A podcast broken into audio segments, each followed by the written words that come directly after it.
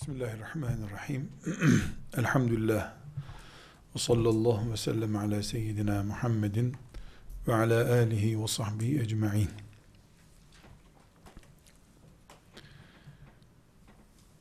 Avrupa'dan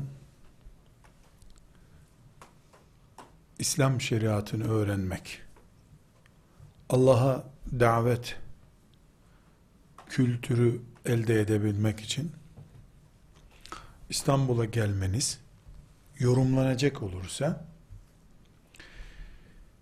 iki başlık açılması gerekir.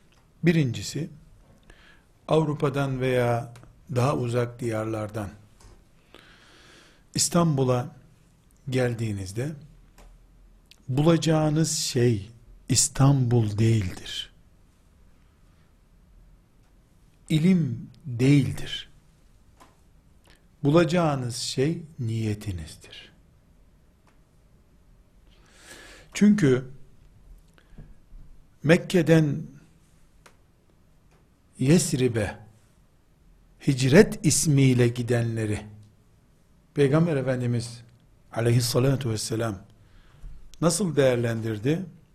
İnnemel a'malu bin niyyat ve innemâ likullimri'in ma neva ameller yani işler niyetlere göredir. Herkese niyetinin karşılığı vardır.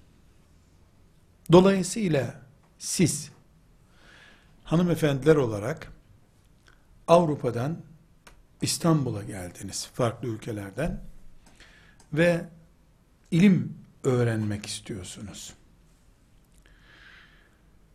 Bir fakülteye girdiniz, bir medresedesiniz. Yerini önemsemiyoruz. Ama burada 4 yılda dursanız, 44 yılda dursanız, bulacağınız niyetinizdir. Bu da şöyle bir kural getiriyor. Arapça mı öğrenelim? Kur'an-ı Kerim mi öğrenelim? Fıkıh mı öncel öğrenelim? Ne öğrenelim? Sorduğunuzda kendi kendinize veya bir hoca efendiden irşat hizmeti almak için böyle sorular sorduğunuzda önce niyetinizin hacmini belirleyin deriz size. Bu birinci başlığımız. İkinci başlığımız Avrupa'dan İslam öğrenip sonra Avrupa'ya iyi bir tebliğci olarak dönmek isteyen hanımefendiler olarak size ikinci tavsiyemiz orman yolundan giderseniz dört senede ağaç kırpa kırpa gideceğiniz için 400 metreye gidersiniz gitmezsiniz. Açılmış yollardan, hazır yollardan giderseniz 4 senede 4 milyon kilometre yol gidersiniz. İkinci konumuz bu. Bu ne demek ikincisi? Niyet başlığını anladık.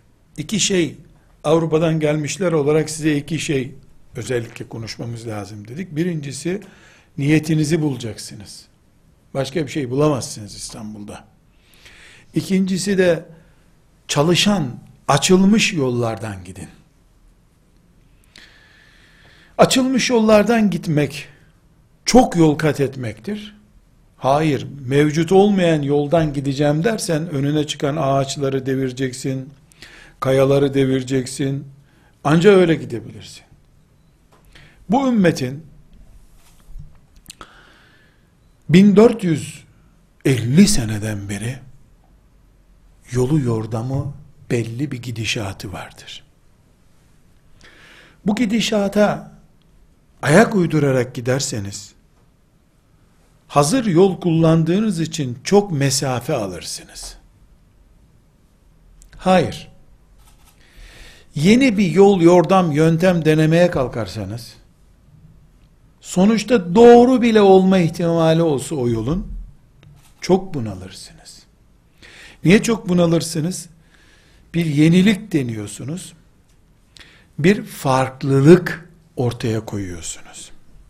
görüntüsü güzel de olsa, büyük abartılı umutlarınız da olsa, sonunda az yol gitmeye mahkumsunuz yenilikte. Niyet konusunu rahat anladığınızı umuyorum. Yani sağlam niyetiniz olsun. Ama ona da değineceğim. Bu konuyu da, ikinci konumuzu da açılmış yollardan gidin konusunu da e, sizin için tekrar açmak istiyorum. Hanımefendiler, kesinlikle ilim bir ibadettir. İlim ibadettir.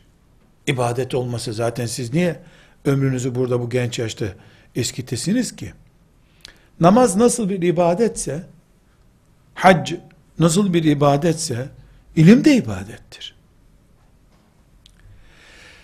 Bu ne demek oluyor? Nasıl namazda şeytan gelip üçüncü rekatı iki gösteriyor, beş gösteriyor, kafanı karıştırıyor, vesvese veriyor, dünyevi şeyler düşündürtürüp e, ili, namazda seni meşgul ediyor ve namazın kalitesini düşürüyor. Oruç tutunca e, dedikodu, gıybet yaptırıyor, orucun sevabını düşürüyor. Hac yaparken e, insanlarla şöyle böyle meşgul ettiriyor. Yani ibadetin bir kurdu var şeytan. Rahat bırakmıyor ibadeti.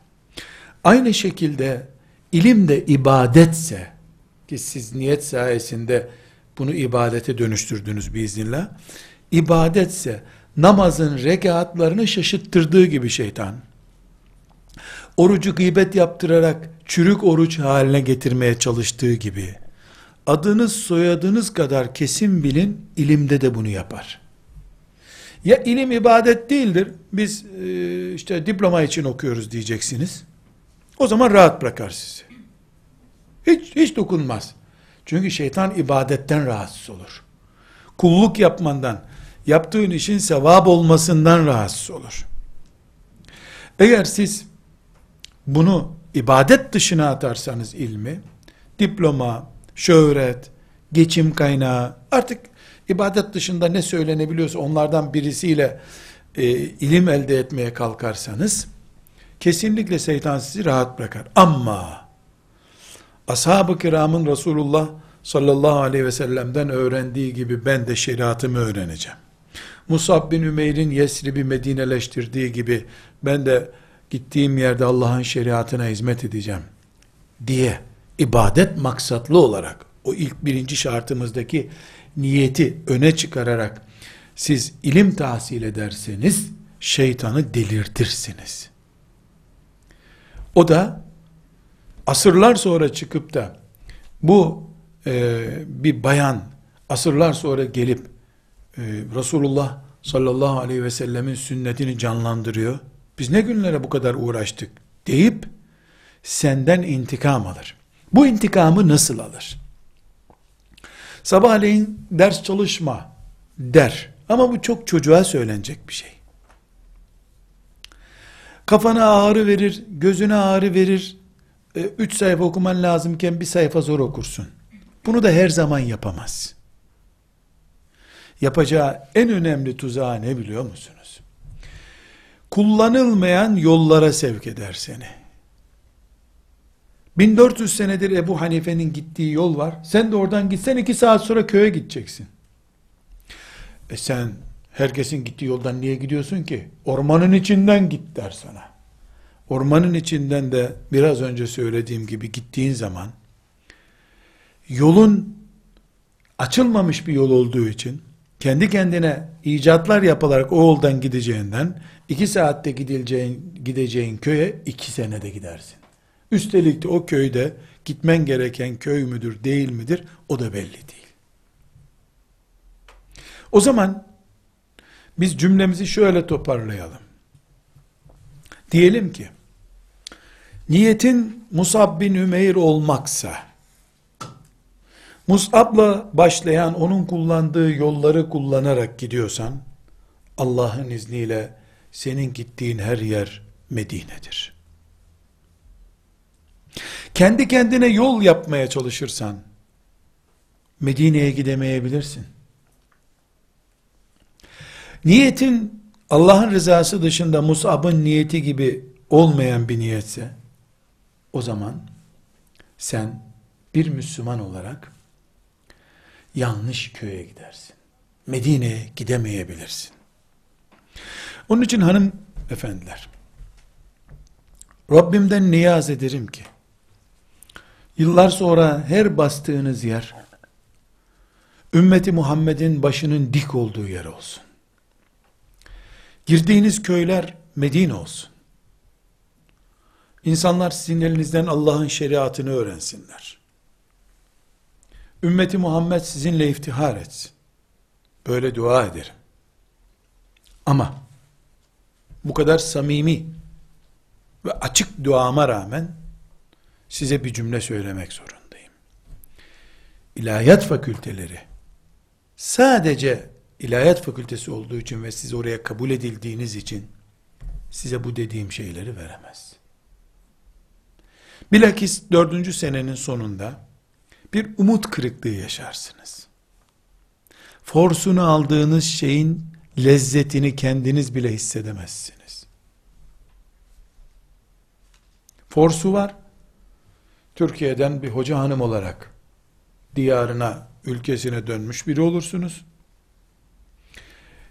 Bereketi az, belki hiç yok. Sözü tesir etmeyen, işte cenazelerde mevlüt okuyan, Ramazanlarda sakızın oruç, oruç bozup bozmadığını açıklayan hoca hanımlar olursunuz. Ya da büyük kainat İslamı yerine tarikattı, gruptu, partiydi, hoca efendiydi, alimdi diye birisine takılırsınız. Büyük kainatın dini yerine 5-10 kişilik, 1000 kişilik, 2000 kişilik bir grubun bağlantılı temsilcisi olursunuz. Siz Musab bin Ümeyr'in uzantılarıyız diye övünmeniz gerekirken filanca cemaatin dergisini satmakla kurban bayramında onlara hisse kurban hissesi toplamakla Ramazan'da sadakaları o grubun adına toplayıp onların duasını, hoca efendinin duasını alacağım. Başkanın onayını alacağım gibi Allah'ın katında çok yüksek değeri olmayan basit işlerle ömür çürütürsünüz. İlahiyat fakülteleri kötü yerlerdir diye demiyorum. İlahiyat fakülteleri bu kadar büyük projenin elde edileceği yerler değildir diyorum. Peki yeni bir ilahiyat fakültesi mi açmanız gerekiyor? Hayır.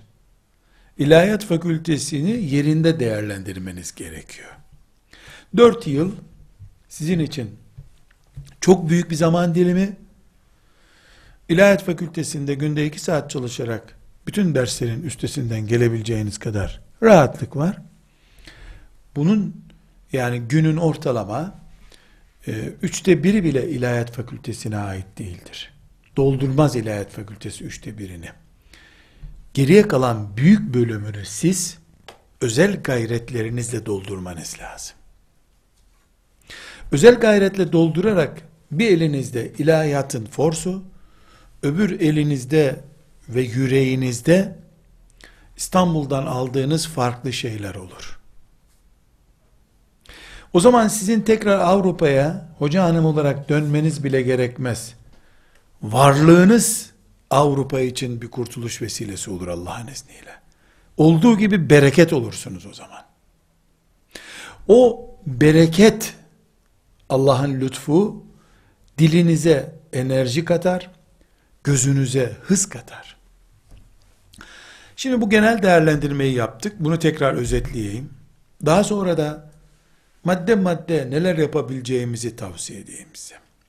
Dedik ki İstanbul'a geldiniz Avrupa'dan şu ilahiyata geldiniz, bu medreseye geldiniz, Ezher'e gittiniz. Çok önemli değil. Niyetiniz çok önemli. Niyetiniz çok önemli. Ve dedik ki kesinlikle açılmış yollardan gidin. Ebu Hanife'nin yolundan gidin. Yeni yol açıyor birisi, sen bu yolla da o ağaçları devireceksin dur bakalım deyin. açılmış yollardan, Ebu Hanife'nin yolundan, Malik bin Enes'in yolundan, Ahmet bin Hanbel'in yolundan, Muhammed bin İdris'in yolundan gidin. Öbüründen gitmeyi ömür israfı kabul edin.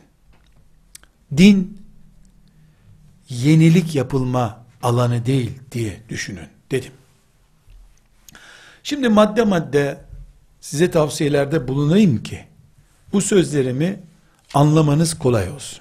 Hanımefendiler bir, birinci ve en önemli sözümüz sabah namazını kılarken ya Rabbi niyet ettim senin rıza-i şerifin için sabah namazının farzını kılmaya diye niyet ettiğiniz kalitede şuur ve ciddiyette niyetkar olun.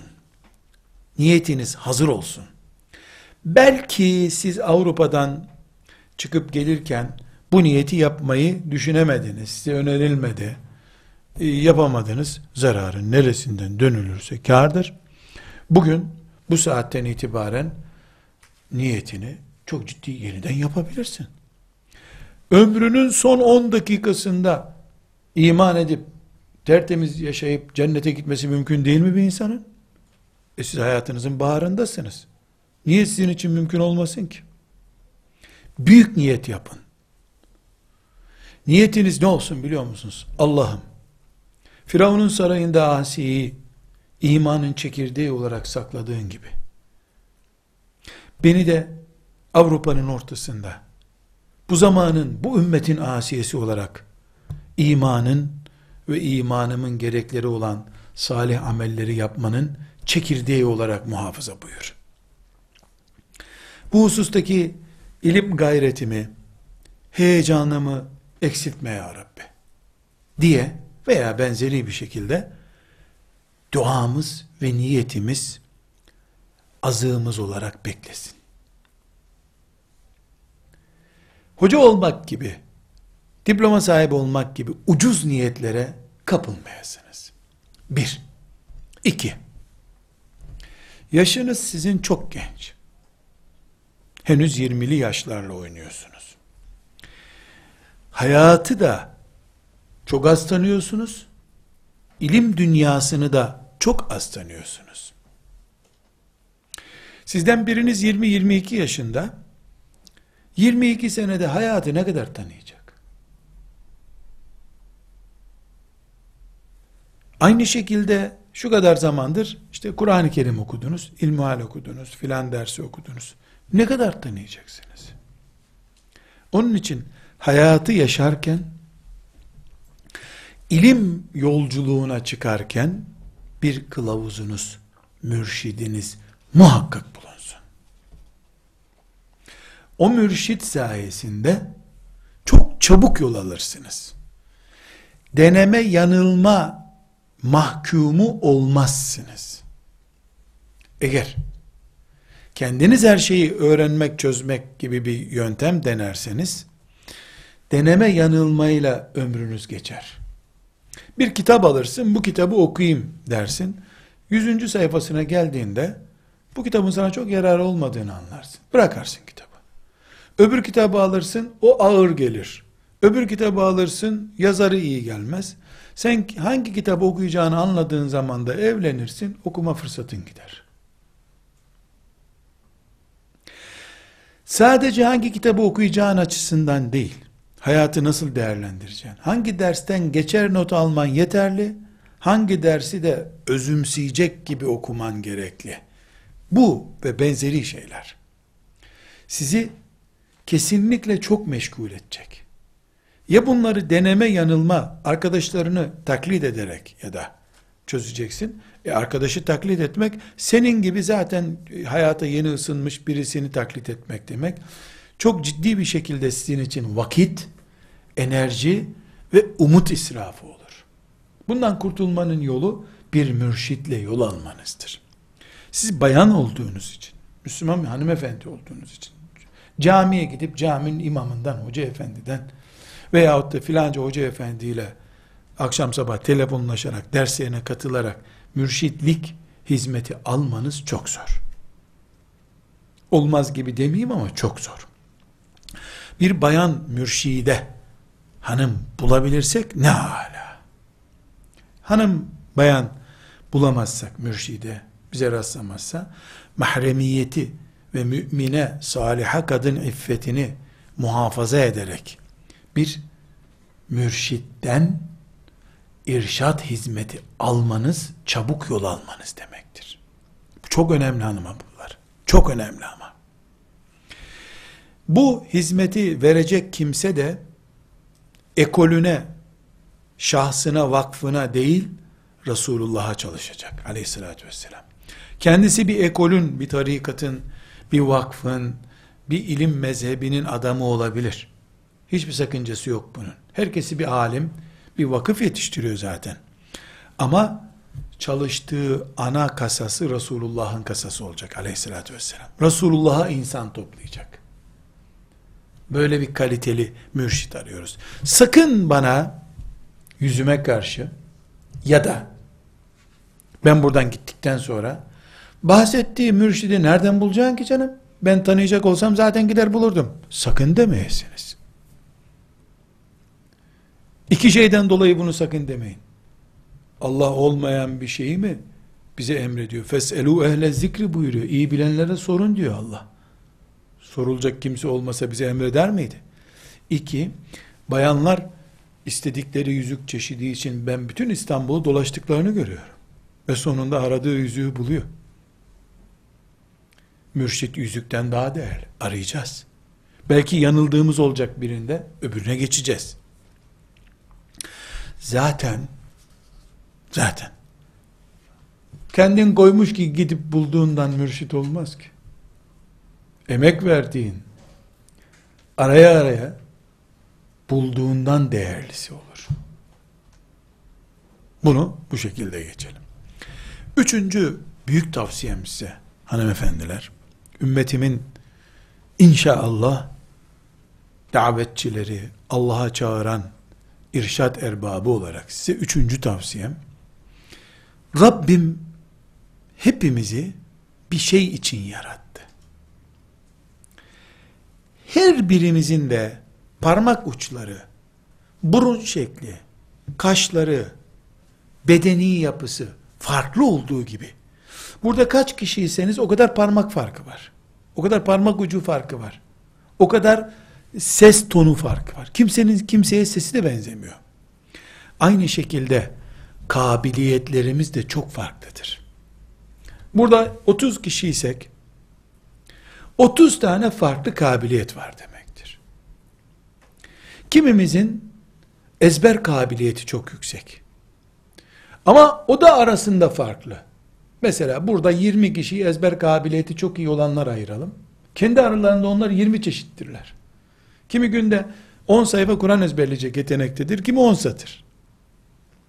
Bu tarafa da matematik zekası yüksek olanları ayırsak, onlar da kendi aralarında fizik türü matematik için farklı, sayısal matematik için. Hepimizi Allah farklı farklı yaratmış. Niye? Hayat bin bir çiçekten oluşuyor çünkü. Hayat farklı. Herkesin bu dünyada iş olarak fırıncılık yapmasını düşünsek, böyle bir hayat olur mu? Herkes fırın açıyor. Kim ekmek alacak? Demek ki herkes fırıncı olmuyor. Başka mesleklerde oluyor. Bunların ortasındaki dengeye hayat diyoruz. Sosyal yaşam diyoruz. Siz ilim yoluna çıktınız ya, bir kısmınızın zekası ve sosyal şartları, ailevi şartları, Kur'an ezberleyip Kur'an talimi yapmaya müsait olacak. Sesi güzel, ezberli güzel. Allah onu gittiği yerlerde Kur'an-ı Kerim öğretmek için kullanacak. Bir kısmınızın muhakeme gücü çok yüksek olacak. O muhakeme gücü yüksek olduğu için allah Teala ona fıkıh ilmini öğrenip insanların helal haramını öğreteceği hoca hanım yapmak isteyecek. Başka bir kısmınız sadece ezber bilecek, bildiği ezberleri herhangi bir şekilde muhakeme edemeyecek, onu hadis için kullanacak allah Teala. Çünkü din Kur'an'dır, hadistir, fıkıhtır, tarihtir, sirettir. Dinin çok çeşidi var. Bir kısmınızın hitabeti o biçim olacak. Şöyle mikrofonun önüne geçti mi, ya o susmadan insan nefes alamıyor. Çok tatlı konuşuyor. Aynı insana oku Bakara suresini dediğin zaman okuyamayacak. Onda tıkanacak. E sen madem Bakara suresini okuyamıyorsun, iyi Müslüman değilsin. Sen çek git buralardan mı diyeceğiz? Hayır. Çünkü burada insanlara dinini anlatacak hatip, hatibe, kadına da ihtiyaç var. Her şeye ihtiyaç var. Şimdi yüz tane hanım kız İstanbul'a geldilerse, bu Allah'ın iradesiyle olduğu belli bir şey. Siz evet işte sizi Diyanet çağırdı da yabancı ilahiyat açtı da filan bırakın bunların hepsini. Allah dilemeseydi olur muydu bu işler? Siz doğmadan ananız babanız evlenmesine bin sene kala Allah bugünkü kaderinizi yazmıştı sizin. Bilmediğimiz için biz bunu bugüne öğrendik. Allah biliyordu. Sizi Allah kim bilir? 10 bin tane çocuğun Kur'an öğrenmesi için bir vesile olarak yarattı. Sen fıkıh öğreneceğim diye diretmeyeceksin. Kabiliyetlerinizle savaşmayın demek istiyorum. Peki pazartesi günü fakülteye gittik. Çarşamba gününe kadar 3 gün kabiliyetimi belirleme süresi koydum. Yanlış. Bir kabiliyet 3 günde ortaya çıkmaz. Nezle olduğun güne rastlar, hitabetin ortaya çıkmaz. Şöyle bir, bir senede hepiniz kabiliyetinizi anlarsınız. Aynı hoca hadis okurken ağzından bal damlıyor zannedersiniz. Aynı ihlasla, aynı kıvamda öbür hoca geliyor, fıkıh anlatıyor, derste uyukluyorsun. Kabiliyetin seni çağırıyor. Gel diyor. Elbette bunu siz çocuk gibi, aa bu çok güzel, bu bunun yüzüğü de güzel, bunu beğendim. Böyle e, kuyumcudan yüzük beğenir gibi, hoca beğendiğin için kabiliyetim o yanda diyecek halin yok. Kabiliyetinle savaşma demek, suyu akışına bırak. Zaten batıl bir şeyi seçmeyeceksin. Açılmamış yollardan da gitmeyeceksin. Bu kabiliyet neden önemli tutuyoruz bunu? Çünkü kabiliyetinle savaşmadan yol alırsan su aşağı doğru aktığı için eziyetsiz akar. Hayır. Allah'ın vermediği bir kabiliyeti sen kullanmaya çalışırsan suyu yukarı doğru akıtmak zorunda kalırsın. Evet kovayla movayla taşırsın ama taşıdığın su kadar da ter akıtırsın. Ve bu iş olmaz zannedersin. Hatip yani güzel konuşan biri lazım. Yazı yazan biri lazım. Fakihe lazım. Hafızatul Kur'an lazım. Tarihimizi özetleyecek lazım. Çocuk pedagogu lazım. Hatta ve hatta Müslümanların, Müslüman kadınların tesettürünü dizayn edecek terzi hanım da lazım. Ne lazım değil ki bu hayatta? Müzisyen lazım değil. Çünkü şarkıcı kadın kıyamet alametlerindendir. Aman hiçbiriniz kıyamet alameti, ilahi söylerken bile sakın kıyamet alametlerinden biri olmayın. Üzerinize kopar dünyanın kıyameti. Bunun dışında kabiliyetle sürtüşmeyin. Dört. Hanımefendiler, dünyanın hiçbir zaman gruplaşmasının olmadığı bir zamanı yoktur. Dünya hep grupların bulunduğu, insanların farklı farklı düşündükleri yerin adıdır. Resulullah sallallahu aleyhi ve sellem ve ashabının izini sürün, gruplardan bir gruba takılmayın. Kimsenin adamı olmayın. Allah'ın adamısınız Celle Celaluhu. Peygamberinin adamısınız. Resulullah'ın adamıyız. Ashab-ı kiramın adamıyız. Ebu Hanife'nin talebileriyiz. Selamun aleyküm. Bitti. Filan grup çok mu iyi? Olabilir. Hakikaten olabilir. Resulullah'tan da mı iyi? Estağfurullah. O zaman bitti. Niye en iyisi varken? E peki ben nasıl ulaşacağım Resulullah? O nasıl ulaştı? Gece rüyasında mı Efendimiz hard disk getirip kafasına koydu bütün şeriat ilimlerini? Farkı ne onun? O da 20 sene önce senin gibiydi. 20 sene sonra bak peygamberden aldım diyor maşallah. Sen de 20 sene sonra alırsın. Büyük derede boğulmak varken küçücük göletlerde boğulmayın. O da zaten ana depodan almış, konserve yapmış, sana satıyor. Sen de git ana depodan al. Allah'ın kullarıyız. Peygamber sallallahu aleyhi ve sellemin ümmetiyiz. Ebu Hanife'nin talebeleriyiz. Bitti. Kimsenin adamı değiliz. Filan partiye oy verdik. Bugün verdik. Dün vermemiştik, yarın da vermeyebilirim. Adamı değilim ben onun. Biz Medine adamıyız. Böyle düşünelim. Bir başka meselemiz. Şahıslar üzerinden ilmi sevmeyin sakın. Mesela Nurettin Hoca size ders veriyor.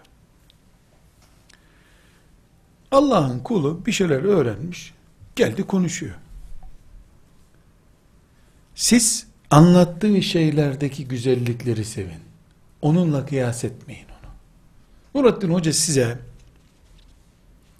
ilmi sevdirecek bir konuşma yaptı. Güzel konuştu. Beğendiniz, sevdiniz, gidiyorsunuz. Peki Nurattin Hoca becerip konuşamasaydı ilim düşmanı mı olacaktınız?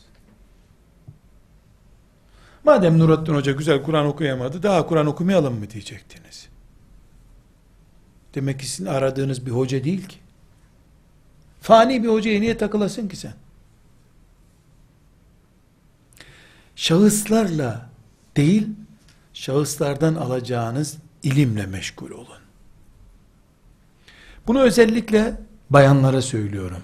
Erkeklere konuştuğum zaman bu sözleri söylemiyorum. Niye? Onu da açıklayayım. Çünkü bayanlar ayrıntı ile çok meşgul olup özle uğraşmaya vakit bulamıyorlar. Ayrıntı ile niye meşgul oluyor? Mesela bir bayan hoca onlarla konuşuyorsa feracesi nasıldı, söze nasıl başladı, işte hangi hocayı taklit ediyor, ne okumuştur acaba, diploması nedirle meşgulken ders bitiyor zaten. Şöyle bir kabuğunu soymadan onun dersini dinlemiyorlar umumiyetle. Bu ilmin en büyük engellerinden biridir. Düşünebiliyor musun? Beytullah'a gitmiş bir insan tavaf etmesi lazım. Yedi defa dönecek Kabe'nin etrafı. Kollarına takıp aman Allah'ım ne muhteşem yapı ya. Uf. Oh. Ah. Herhalde örtünün üstünde yazılar. Aa, hakikaten kelime-i tevhid yazıyor her yerde. O arada da kolunu dürtüyorlar. Hadi hadi gidiyoruz. Daha tavaf yapacaktık. E ben Kabe'nin büyüklüğüyle meşgul olmaktan tavaf yapamadım. Vakitte bitti gitti. Kar mı bu? Yazık günah. Bayanlar çok meşgul oluyorlar. Ben örnek vereyim. Siz deyin ki yok canım abartıyorsun deyin. Şöyle kalemini çıkarsın bir hoca anlatırken mesela benim şu kalemimde olduğu gibi Allah Allah niye acaba kısa kullanıyor bu kalemi? Demek bayan böyle kalem kullanır. O bununla zihnini 15 dakika meşgul eder. Hoca da anlatır anlatacağını gider. Toplantı biter. Bu bayanlarda daha yoğun. Siz ilim insanısınız. Bayanlarınızı bir miktar feda edeceksiniz. Çünkü bu bayanlıkla ilgili bir kapasite meselesi olduğu için kökten bunu atın da desem fıtratla uğraşmış olurum. Bayan narindir ve naziktir. Böyle inceliklere takılır. Hılkatinde var bu. Ama ilim adamı olacak bir bayan biraz bayanlığından da feda edecek. Başka bir başlık. İki şey açtık ya, niyetlerimizi dev yapacağız ve açılmış yollardan gideceğiz. Bunun ayrıntılarına giriyoruz. Dünyanın neresinde olursa olsun, bayan tıp okuyor, şeriat okuyor, tarikat şeyhi oldu, mühendis oldu, ne, ne derse bayan kelimesinin, kız bayan kelimesinin önüne ne koyarsanız koyun, iki tane annesi ve teyzesi bir araya geldiğinde, elhamdülillah tefsirde şu noktaya geldiler, dediği zaman annesi, ne zaman evlenecek? İsteyenleri var mı? Sormadan tefsir bitmez. Hadis de bitmez. Mühendislik de bitmez. Yani İmam-ı Azam'ın bu dünyadaki en büyük örneği, Hatta İmam-ı Azam'dan da ileri gitmiş bir hanımefendi düşünelim. Genç kız 25 yaşında. O konuşuluyor. Ne zaman evlenecek? İcazet mi öğrenim? Çok enteresan bir hatıramı size nakledeyim. Bir gün hanımlara verilen bir Arapça icazetine katıldım. Bizden önce bayan bölümü yapıldı. Bir erkekler olarak da bizi buyurun lütfen siz de bir sunum yapın. Perdenin arkasında e, konu, onlar izliyorlar. Yani perdenin arkasından izliyorlar. Biz de 5-6 tane hoca efendi gibi çıktık. Tebrik edip dua edeceğiz onları. E, o arada yaşlı bir hoca efendi e, dedi ki size bir şey anlatacağım. Kızlarım siz sakın üzülmeyin. Anneler babalar kalabalık salon. Siz de üzerinize almayın ama ben bunu anlatmasam çatlarım dedi. Anlatacağım kızmayın. Böyle 70 yaşlarında bir hoca efendi. Derler ki Efendimiz sallallahu aleyhi ve sellem ama bu hadis değil. O adam menkıbe gibi anlatıyor şimdi. Derler ki diyerek menkıbe anlatıyor. Efendimiz bugün buyurmuş ki kim iki rekat namaz kılıp hiç dünya düşünmezse, dünyalık düşünmezse cübbemi ona vereceğim. Ali de demiş ki radıyallahu anh ben kılayım ya Resulallah demiş. Kılmış gelmiş. Ali hiç dünyalık düşündün mü demiş. Yok ya Resulallah düşünmedim ama hangi cübbeni verecektin onu merak ettim demiş. Dünyalık bir şey düşünmemiş iki rekatte ama iki üç cübbesi var Efendimizin hangisini verecek acaba diye düşündüm demiş. Şimdi demiş biz burada bu kızları gözümüz yaşardı. Okudukları ilimleri saydılar kızların. O maşallah Allah nazardan korusun. Yani böyle kütüphane gibi bir ilim okumuşlar. Şimdi biz burada gözümüz yaşlı, ne güzel bu Cumhuriyet ülkesinde kızlarımız bu kadar okuyor. Siz anneler olarak kızların nasibi derken başka bir şey anlıyorsunuz ama. Yapmayın böyle bulandırmayın kızlarımızın midesini diye nasihat etti hoca efendi. Sonra ben hoca efendiye dedim ki hocam çok üzdün kadınları dedim. Ben ne icazetlere katıldım neler bilirim ben dedi. Yani adamın yarası varmış bu hususta. Siz ne okursanız okuyun, hangi diploma ile dönerseniz dönün, annenle teyzen oturduğunda bu kızın evliliği ne olacak diye bir dertleri vardır. Bunun aslı tevekkülsüzlüktür. Allahu Teala'nın kaderini tanıyamamaktır. Yazmadıysa Allah seni kimle kim evlendirebilir? Yazdıysa Allah bu kaderin önüne kim nasıl geçecek? Teslimiyet diye bir şeyimiz var bizim. Ne yazık ki gitgide de insanoğlunun bu korkusu, kızım evlenemez korkusu bir afete dönüşüyor. Size asla sakın evlenmeyin, icazet alın ondan sonra evlenin diyemem. Bu fıtrata müdahale olur. Eften püften evlenmeyin Eften püften evlilik ne? Sen Avrupa'dan gelmişsin, tesettüründe maşallah. E bir delikanlı da hem Avrupalı, hem tesettürlü, hem ilahiyat okuyor. E Allah'ım sen ayağıma gönderdin, şükürler olsun deyip, güzel bir destan hazırlayarak, bak işte ben de senin gibi asi arıyordum, deyip, önüne çıktığında, bir kere, seviyeli veya seviyesiz ayrımı yap. Eften püften evlilik buna diyorum. Yoksa Rabbim takdir buyurduktan sonra, senin için de biyolojik olarak zorunluluk oluştuktan sonra evleneceksin. Ama evlilikten sonra, bugünkü evlilikler açısından söylüyorum. Bizim ümmetimizin geçmişinde evlilik ilme destekti. Şimdiki evlilik, ömrün çocuk bezini ütüme, ütülemekle, perde yıkamakla geçeceği için, silinmiş malzemeleri bir daha silmeden uyuyamayacağın için, o evlilikte ilim olmaz şüphesiz. Ama evlilik Allah'ın kaderi olunca devam edilir. Size tavsiyem eften püften evlilik yapmayın. Bu ilim yoluna çıkacaksanız, devam edeceksiniz. Bir başka mesele, Müslüman bir hanımefendinin Allah yolunda ilimle meşgul birisinin anne babasıyla kavgası olmaması lazım. Ne edin edin anne babanızı en azından rolantide tutun. Yani size negatif bakmasınlar. Velev ki müşrik bir anne babanız olsun. Ka ki elhamdülillah mümin insanların çocuklarısınız. Anne babayla sürtüşürseniz şeytan bunu bereketsizlik olarak size yansıttırır. Evet annen veya baban veya ikisi batıl bir konuda seni direttiriyor olabilirler. Ee, Avrupa görmüş hanımefendilersiniz. Biraz idare etmesini becereceksiniz. Tatlı tatlı oyalamasını becereceksiniz. Anne ve babanızın dışında da hiçbir akrabanızı takmayın. Teyzen diyormuş gel. Amcan diyormuş duyamamış olun. İşinize bakın. Allah'tan başka anne babalarımızın üzerimizde hakkı. Başka hiç kimsenin yok. Baban öldüyse, deden babalık yapıyorsa dede baba yerine geçmiş olur. İlim yolunda hiç kimseyi takmayın başka. Özel hayatınızı evlilik olarak simgeledim. Allah'tan sonra da üzerimizde hak sahipleri olarak da anne babayı simgelemiş oldum. Şimdi hanımefendiler, inşallah bu nasihatlerim size uzun ilim yolculuğunda faydalı olur.